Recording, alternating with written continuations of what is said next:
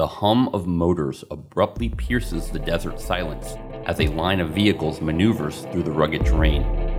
They are en route to resupply a small coalition peacekeeping force that had been sent to establish this remote Middle Eastern outpost in early 2030. The convoy carries food and water, ammunition, and gasoline. It does not carry people, except for those inside two mine resistant ambush protected or MRAP vehicles who are executing Overwatch protection. Heating intelligence reports that warned the area was saturated with improvised explosive devices, leaders opted to execute the supply mission by using newly deployed unmanned vehicles to maximize warfighter safety. Hunkered down at a nearby airstrip, leaders stare at computer screens closely monitoring the convoy's progress. Suddenly, a computer beeps and a monitor flashes a warning message. Dust storm is rapidly approaching the area. Wind would gust above 20 knots and visibility would be reduced to less than 50 meters. A lively discussion erupts inside the command post. Should the convoy be halted given the degrading conditions? A delay would be dangerous and would create logistical bottlenecks. But could the sensors on board the autonomous vehicles still be trusted to accurately perceive the terrain around them? Or would the convoy strike hazards concealed by the haze? These concerns are quickly assuaged by a lieutenant colonel who had done her homework. She reminds those in the room that robust research had proven that the autonomy could withstand these conditions. Modeling and simulation technology developed by the U.S. Army Engineer Research and Development Center had put these vehicles through a variety of extreme conditions to determine the range in which they could safely operate. Given the approaching conditions, the results of those simulations suggested that the vehicles should slow their speed by 10 miles per hour. If they did so, they could safely proceed. The convoy continues, and three hours later, it reaches its destination. The unmanned logistic vehicles are eagerly unloaded by the tired coalition troops, excited to be fortified with new supplies. A major task in developing unmanned ground vehicle systems is creating robust autonomy algorithms that perform reliably in austere communication or environmental conditions. Inclement weather, poor lighting, sensor quality, and surface conditions can all adversely affect the decision making of an autonomous vehicle, putting a mission at risk. Thus, the behavior of autonomous systems must be understood and anticipated for these edge case conditions. This allows mission planners to understand system limits and appropriately deploy the system. However, physical testing of autonomous vehicles is time consuming, expensive, and potentially dangerous. Even for relatively simple systems, it is not feasible to test all potential scenarios and answer all questions needed to develop robust autonomy that can withstand the dynamic combat environments. Since the mid 2000s, ERDC has been developing a suite of modeling and simulation tools to assist in autonomy development and risk reduction. The tools in ERDC's Virtual Autonomous Navigation Environment, or VANE, can be configured to operate independently or in co simulation. VANE can simulate vehicle terrain and sensor environment interactions in a high fidelity, high performance computing environment and in real time desktop based simulations.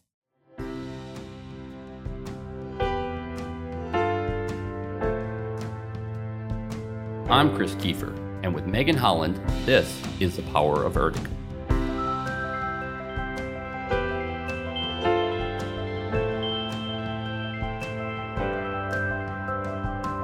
On today's episode, we are joined by Dr. Gabe Monroe, a research mechanical engineer at ERDC's Geotechnical and Structures Laboratory.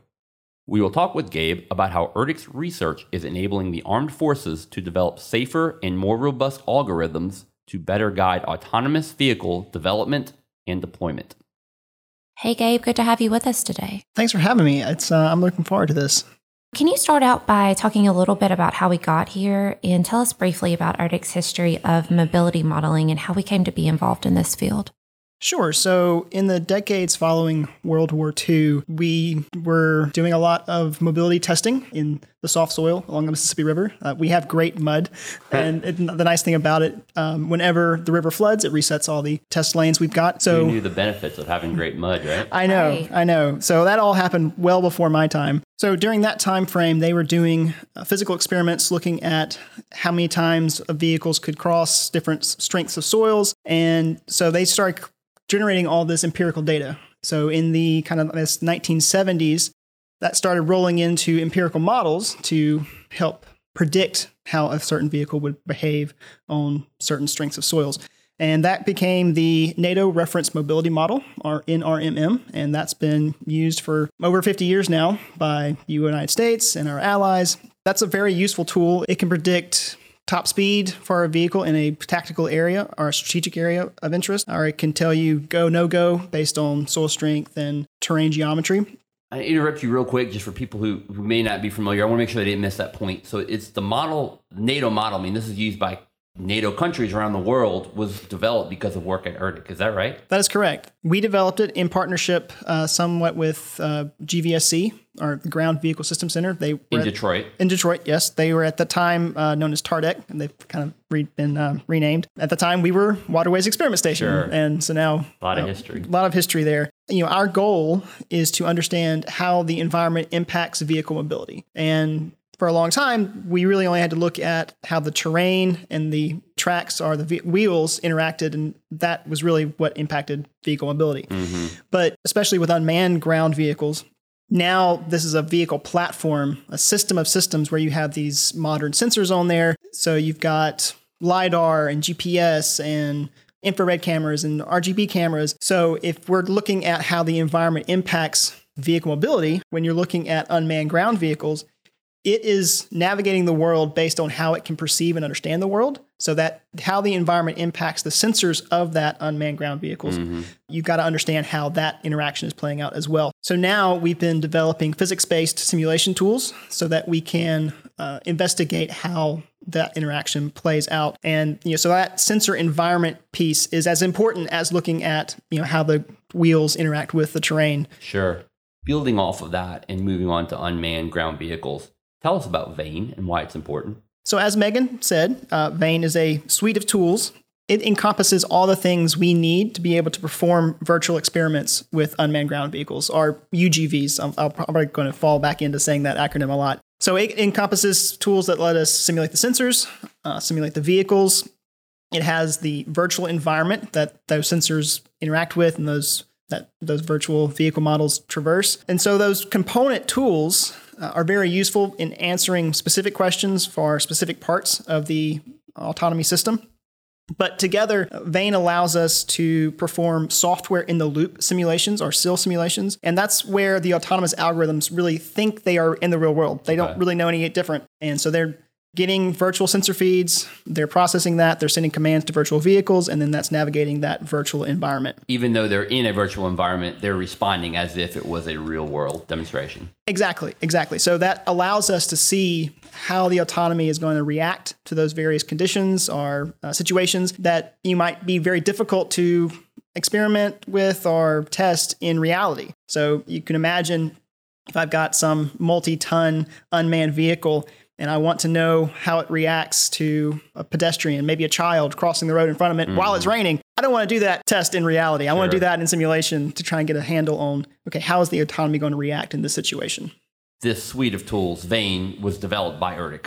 Yes. So it some parts are completely developed in house. Some of it are off the shelf systems that we've incorporated. It's all open source, but the things that make up Vane is distributable to the entirety of the DoD. That's one thing that makes it very powerful is that we've developed it in house. We have the expertise to use it in house, but we can actually train up partners to use it themselves, or we can run simulations, give them the tools to run simulations in parallel with us. And so it really fosters a collaborative environment across the DoD. And I think another important point to make on that is we talked at the beginning of the podcast about the history and, and ERDC's history going back to World War II in vehicle mobility.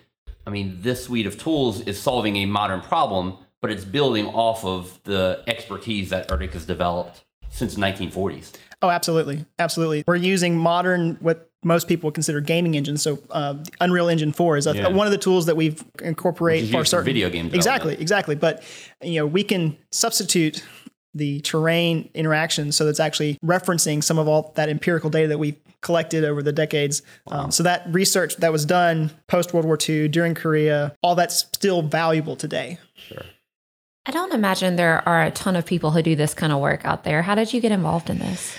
So that's a that's a funny story. So my PhD work was actually in heat transfer and energy harvesting through thermoelectric conversion, which is a pretty far field from vehicle and sensor simulations. so. But the last semester of grad school, uh, I was done with my research. I was done with classes. I was pretty much just finishing up my dissertation, waiting to defend. And I ended up helping out on a ERDC funded project at CAVS. And I guess one thing led to another. And I ended up starting my first day at work at ERDC three days after I graduated. So it was definitely a change of field for me from my graduate work, but I love every day of it now. And, you know, I crack a heat transfer book every now and then, but I'm really enjoying where I am. You mentioned CAVS for people It is a basically a partnership that we have with Mississippi State University. Yeah, so CAVS is the Center for Advanced Vehicular Systems, and that's a research center at Mississippi State, and we work very closely with them on several projects. Can you talk about just to kind of back up and, and look from the 50,000 foot view? Why does this research matter? Why does the military need robust modeling and simulation for unmanned ground vehicles? Well, I guess let's back up a little bit. You hear a lot in the news about Tesla and Google, and there's obvious interest in the civilian sector in creating unmanned vehicles or autonomous mm-hmm. vehicles for the mm-hmm. roads. And there's all the reasons where you could say better reaction time than humans, doesn't get sleepy, doesn't get distracted, can talk between each other, reducing traffic jams, all those things. And so there, there's a similar fundamental technology that is being leveraged by Google and Tesla in the military, but you know our problems are much harder Sure. and much more diverse. So they're operating in a you know on paved roads with lines. They've always got GPS. Uh, they've got nice lights in the city or whatever. And we have none of that. Sure. We're operating off off road. We can't you know assume that we have GPS. Sometimes things are shooting at us. Yes, they can't even assume you're welcome to be there. Right, right. So, you know, if a commander is going to deploy a UGV alongside or maybe in place of manned assets, they're going to have to have the confidence that that UGV can accomplish its mission. hmm So, by using modeling simulations, you're going to be able to explore, like I said, those combinations of scenarios or conditions and be able to understand the system's limitations and to be able to trust its capabilities. And that's one of the, as I said, one of the great things about Vane is that whoever needs to look at specific problems, because unmanned ground vehicles are very, it's a simple thing to say, but it encompasses a lot of things. Sure. So there's a lots of different problems that different groups really need to investigate. So obviously we can't answer all of the problems for everyone. So if we can give tools to other people and empower them to answer them themselves, we've actually worked on making Vane uh, so that we can containerize it in portable virtual machines so we can package everything up and hand it off so we don't have to go through that installation process and get everything configured. We can actually hand them off a virtual machine that's ready to do simulations. Wow. So, what this boils down to then is enabling technology that ultimately saves soldier lives. Absolutely. If you can get the warfighter out of harm's way, robots are expensive, but they're not as expensive as a human life. So, the amazing thing about this technology is that it is a force multiplier because you can do things that you couldn't before. At the same time, it reduces the risk to the warfighter. Talk about the future of autonomous vehicles and their growing importance. So autonomy, you know, that's kind of a nebulous term. It's a enabling technology that could be valuable to basically all aspects of ground vehicle combat. Um, so the two main applications include the logistics, as was mentioned at the in the vignette at the beginning of the episode. Uh, but it's also applicable to robotic combat vehicles. So both of those are force multipliers. They reduce reduce the risk to the warfighter. But as I mentioned, you know, there are these sub applications where you would use autonomy to address specific questions or tasks, or maybe they're entirely new capabilities. So you could imagine a small tracked robot that was acting in a medevac capability, where you've got a couple of wounded soldiers, and that little robot can go in, pick them up, and bring them out, and you don't have to bring medics into the combat, putting them at risk to get those soldiers out. You don't have to take uh, warfighters off the front lines to remove their wounded comrades. Uh, you could have small reconnaissance robots that could infiltrate enemy lines and then set up a persistent surveillance. And again, that's without any risk to any human. So these are all, one of those is replacing an existing capability, and one of those is maybe an entirely new capability. Sure. There's obviously technical hurdles that are going to have to be overcome to get us from where we are to where we want to be or where we think we can be or want to go. Uh, but I think once deployed, autonomy is going to be one of those leaps in military technology that is on par with the cannon or the machine gun or the tank. So each of those led to you know, a major evolution in military doctrine and tactics. And I, I really think autonomous vehicles is going to be the same way. One of the things, Gabe, that we've been talking about is an advantage of modeling and simulation is it gives you the ability to examine edge cases, which are difficult to find in physical tests. Can you explain more about that?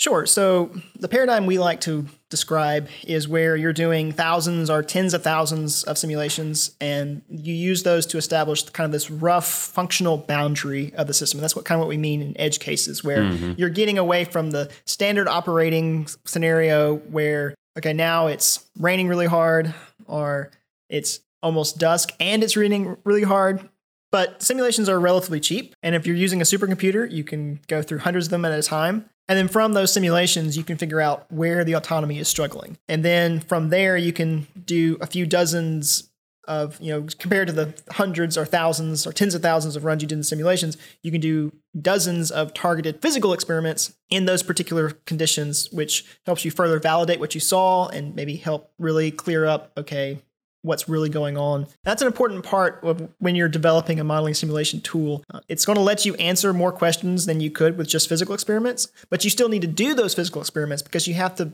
validate your simulations. So you're trying to use, do simulations to build trust in the autonomy, but you first have to have trust in the simulations themselves. Sure. Um, but overall, being able to do those virtual experiments with the autonomy is going to take portions of that development and evaluation cycle and it's going to cut those down from months down to maybe weeks. And you utilize the supercomputers that are here at ERDC's Information Technology Laboratory. We do, yes. And so, building all that, I mean, some of what you're trying to do, I guess, is you have to know where the autonomy will fail in order to build a better system. Is that correct?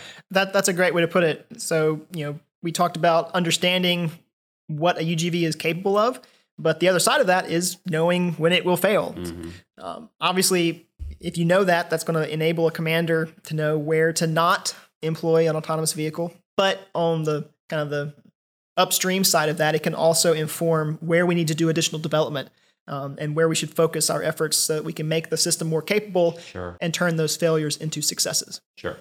What allows you to know that you can trust the virtual environment that you created?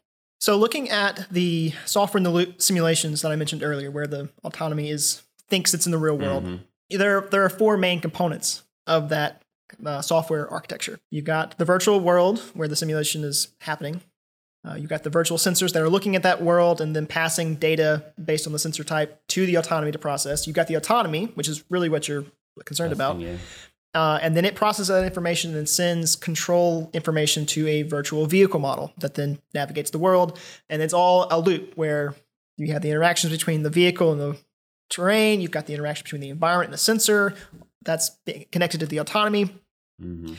And since the autonomy is the part that you really want to answer questions for, you need the other three the virtual world, the virtual vehicle, and the sensor models you need those to be realistic and accurate so they aren't introducing problems into your experiment and confusing your results. Yeah. I guess I'll I'll talk about how we build that trust in those those three components and kind of control variables, if you will. Yeah. So for the virtual environment, we talk about three different types of virtual environments. You've got the geospecific, where you you know you've created a virtual twin of a real world place. So we actually go out and we'll collect lidar to get our accurate geometry. We'll collect textures that we will then normalize. Because you want to be able to simulate in various lighting conditions, you need the textures to not have. So you can imagine if it was a bright sunny day mm-hmm. and this windowsill is creating a harsh shadow underneath it. Then you do a simulation where you want it to be overcast. Well, if you haven't processed that texture correctly, that shadow from when you collected the data is still going to be oh, there, sure. even though you're trying to simulate very overcast yeah, lighting conditions. interesting. We'll also go out and collect soil strength data so we can attribute the terrain correctly to interact with the vehicle. And since when we collect LiDAR, uh, we can't actually collect LiDAR of everything, we're usually limited to the roads just based on how the collection system, we actually partner with CHL on that. Okay. Uh, we'll also incorporate off the shelf GIS data. So that's a lower resolution than we can get from the LiDAR, but we can get the kind of the full extent of the area. And we'll use satellite images to tell us where this vegetation is. Then we're bringing in vegetation models and mm-hmm. we're we actually work with EL to get us the parameters cool. of the vegetation, how dense it is. That's of course ERDC's environmental laboratory. Right, right. So that there's a lot that goes into building an accurate and realistic virtual world. We also have what we call a quasi geospecific, where we're creating a replica of a real world location, but that we can't actually or don't have collected data. So that's just going to be based off of satellite imagery and remote sensing data. That can be useful for quick projects where you don't have the time or maybe the funds to go do a collect. You could imagine you could also potentially use that type of pipeline for places where you can't get to and you still need to make a virtual representation of that location. We also have what we call geotypical scenes or environments where it's not really a real place, but it is representative of a particular ecosystem or biome or place in the world. Mm-hmm. And those are more experimental sandboxes where we can really ramp up. Like let's see if it's twice as dense of vegetation or what if it was twice as hilly? And you're exploring all these parameters to really explore those edge case scenarios for the autonomy. So that's on the virtual environment side. Uh, once you get to the vehicles that are going to navigate that we actually will use performance data from you know, Aberdeen Proving Grounds or you know, other testing organizations in the Army that we've got acceleration curves, we've got engine specifications, we've got braking data, all these things that the real vehicle that we're trying to replicate, we know how it behaves in the real world. So we actually have virtual instantiations of those different tests they do at the real testing grounds with the real vehicle and we'll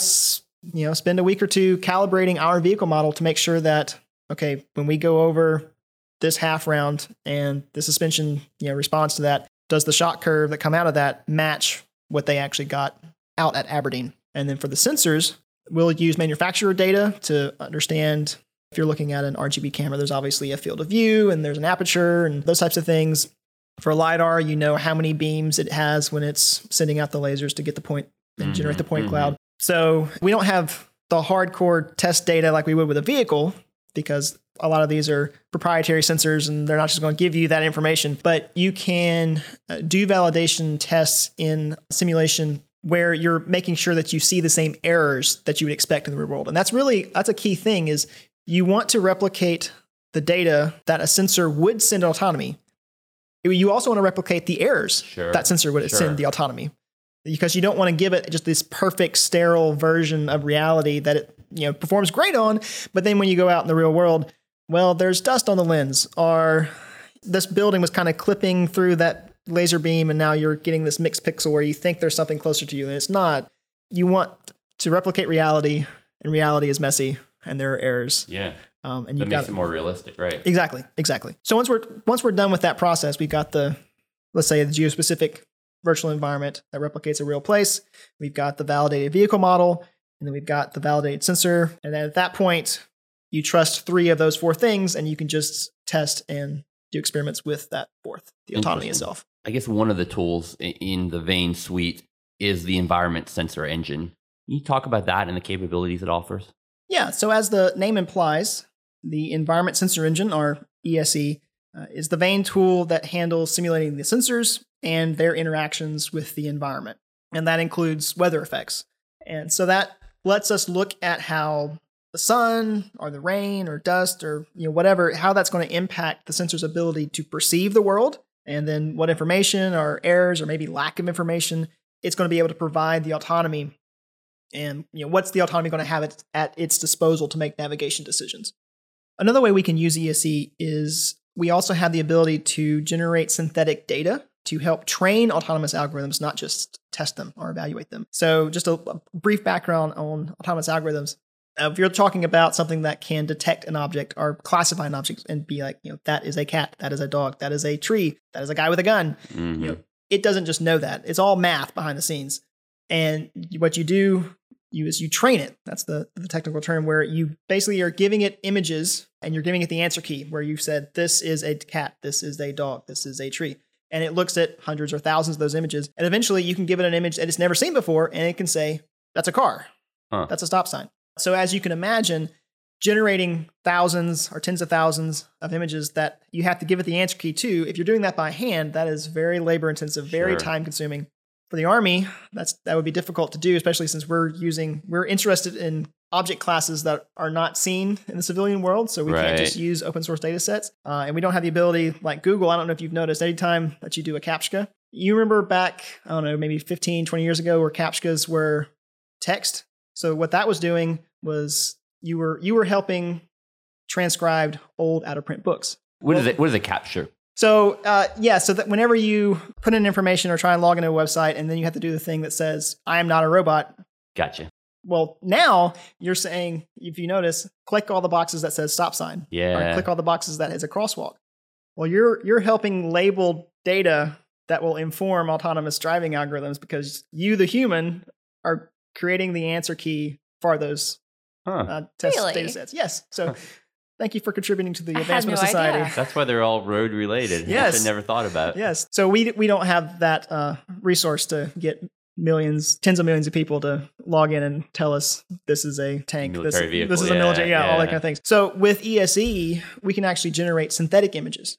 Since we it's physics-based ray tracing, we can change the lighting conditions. We can di- put different object classes in the environment, and since it's a simulation, you know, we kind of have like a God's level knowledge of what is in the simulation. So we can actually generate training images where we have pixel level accuracy of this is the tree, this is the road, this is the grass next to the road. And then we can use that to jumpstart the training process for an autonomous algorithm. We, I think we got one or two publications where we look at that. There are other people other than just ERDC looking at this. And in general, you don't want to only rely on synthetic images, but you can introduce entropy into your overall data set that you really couldn't achieve with just manually labeled real world images. Wow. How much are y'all collaborating with other ERDC labs on this effort? it's definitely a very multidisciplinary project. So, Geotechnicals and Structures Laboratory, GSL, uh, that's where the core of the development is happening and has happened. And that's mainly because Mobility Systems Branch is in GSL, and that's they. I've been doing all the work right we talked about back right, since back, World War II. back since World War II. But we also work with the Cold Regions uh, Laboratory to look at you know, the cold effects and incorporating snow and ice models. Uh, we work with the Information Technology Laboratory, as we mentioned earlier. We use the HPC a lot, and they help us make sure that the synthetic training data we're producing with ESE is actually useful to various algorithm architectures. We work with environmental laboratory on you know, developing scenes from the vegetation perspective. And we actually we've recently worked with the Geospatial Research Laboratory on their assured position navigation and timing project. I think that was fe- featured in the May episode. Oh, okay, yeah, sure, yeah, sure was. So y'all were involved with that, the the Ricky Mazzara project. Just just tangentially, but we we have been collaborating with them to provide them some simulation products. Sure, and then we actually mentioned this effort back on, I guess it was the June episode, which was on ship simulation. And we talked about some of the collaboration. That, of course, is the Coastal and Hydraulics Lab project. But you, you and, and Dr. Keith Martin, who we had on here, like I said, just a couple months ago, you know, he talked about how he's been working with some of your tools to kind of take the simulation from the ship and then bring that on land and look at vehicle unloading patterns and so forth. It's been really great to work with Keith because you know he's got the ship simulator, so they have the water side, we have Vane, which is the land side, and to be able to bring those two tools together to bring a new capability to bear to look at one of the most complex environments that you could try to perform simulations in, I think is that's one of the reasons I really love my job, and I'm really happy that we can support both the soldier and the sailor in the, that endeavor. And this is something that we've really been trying to drive home about ERDC, and that's that we have such a wide range of specialties here that we have subject matter experts in house that we can pull from when we have a project that needs all these different types of expertise. Right. I mean, where else in the world are you going to get some under the same roof? Get somebody that does wave modeling and can do ship simulation, and then a team that does sensor simulation and knows all about terramechanics and ground vehicle simulation. That's not going to really happen in the same organization anywhere else. Tell us more about your partnership with the Ground Vehicle Systems Center. So, you know, as I mentioned earlier, that partnership goes back between ERDC and GVSC to before we were just WES and TARDEC. Most of the Army robotics programs I mentioned earlier, us supporting, those are actually executed by GVSC. So we make a lot of trips to Michigan, and we have very close working relationships with multiple groups at GVSC, both on the uh, physical experiment side with the physical vehicles and development, and they they have some modeling simulation teams as well that we work uh, alongside. In general, they're going to handle the physical prototyping and system integration for the, these prototype unmanned ground vehicles, and we're going to be the ones that provide the simulation architecture to support their development and evaluation cycles. As I mentioned, trying to reduce that those timelines. That requires close collaboration to ensure that you know, we've accurately modeled their systems and that our tools can effectively answer those specific questions they need addressed. And one thing that became very evident last year is that the ability to do virtual testing is extremely valuable during a pandemic. Yeah, sure. Uh, so I think that uh, played a part in the Vane team. Uh, we actually received the 2020 Army Modeling Simulation Award for experimentation as part of our contributions to some of the Army robotics programs. Wow. Can these modeling and simulation technologies also help other branches of the armed forces? Absolutely. Beyond the collaboration with the Coastal Hydraulics Laboratory for the amphibious operations, ESE as a you know just a pure standalone tool, it's really agnostic to what platform a sensor is attached to. So it's conceivable that it could be tweaked to running co-simulation with M&S tools that were designed for unmanned watercraft or unmanned aircraft. And the synthetic training data that we can produce with ESE, that's going to be valuable to any algorithm that relies on sensor data from one of the sensors that ESE covers. So that's primarily LiDAR and uh, GPS, RGB cameras. Uh, we've got some thermal imaging capabilities. We're working to improve that. We've got an IMU sensor modeled in ESE, and there are various instantiations of each of those big sensor types. You can see all the applications of this technology and, and really is, as, as, Megan said earlier, I mean, this is directly saving soldier lives and, and will have an impact through the years. Yes, it's, and that's, I think everyone who comes to ERDC has a, enjoys a job satisfaction and a sense of purpose because, you know, what we do feeds into keeping the warfighter safe. But I, I'm a little prejudiced maybe, but I think what we're doing with Vane and trying to improve uh, autonomous vehicles and uh, get those into the field faster because we're able to accelerate that development cycle. I don't know. I, I wake up excited to go to work because I really, I really feel like this is really impactful and really important. That's awesome. Thanks so much for joining us today. Thanks, Gabe.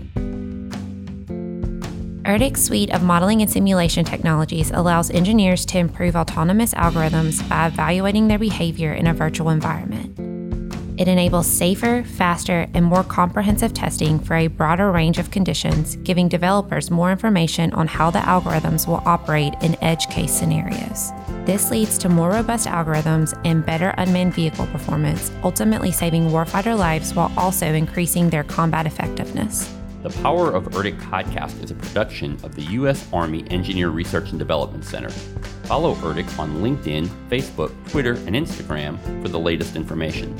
You can listen to the Power of ERDC podcast in all major podcast players. Please subscribe and be sure to leave us a five star review. Visit poweroferdcpodcast.org for more resources. You can also contact us at poweroferdcpodcast at usace.army.mil. That's all we have time for today. We'll see you next time.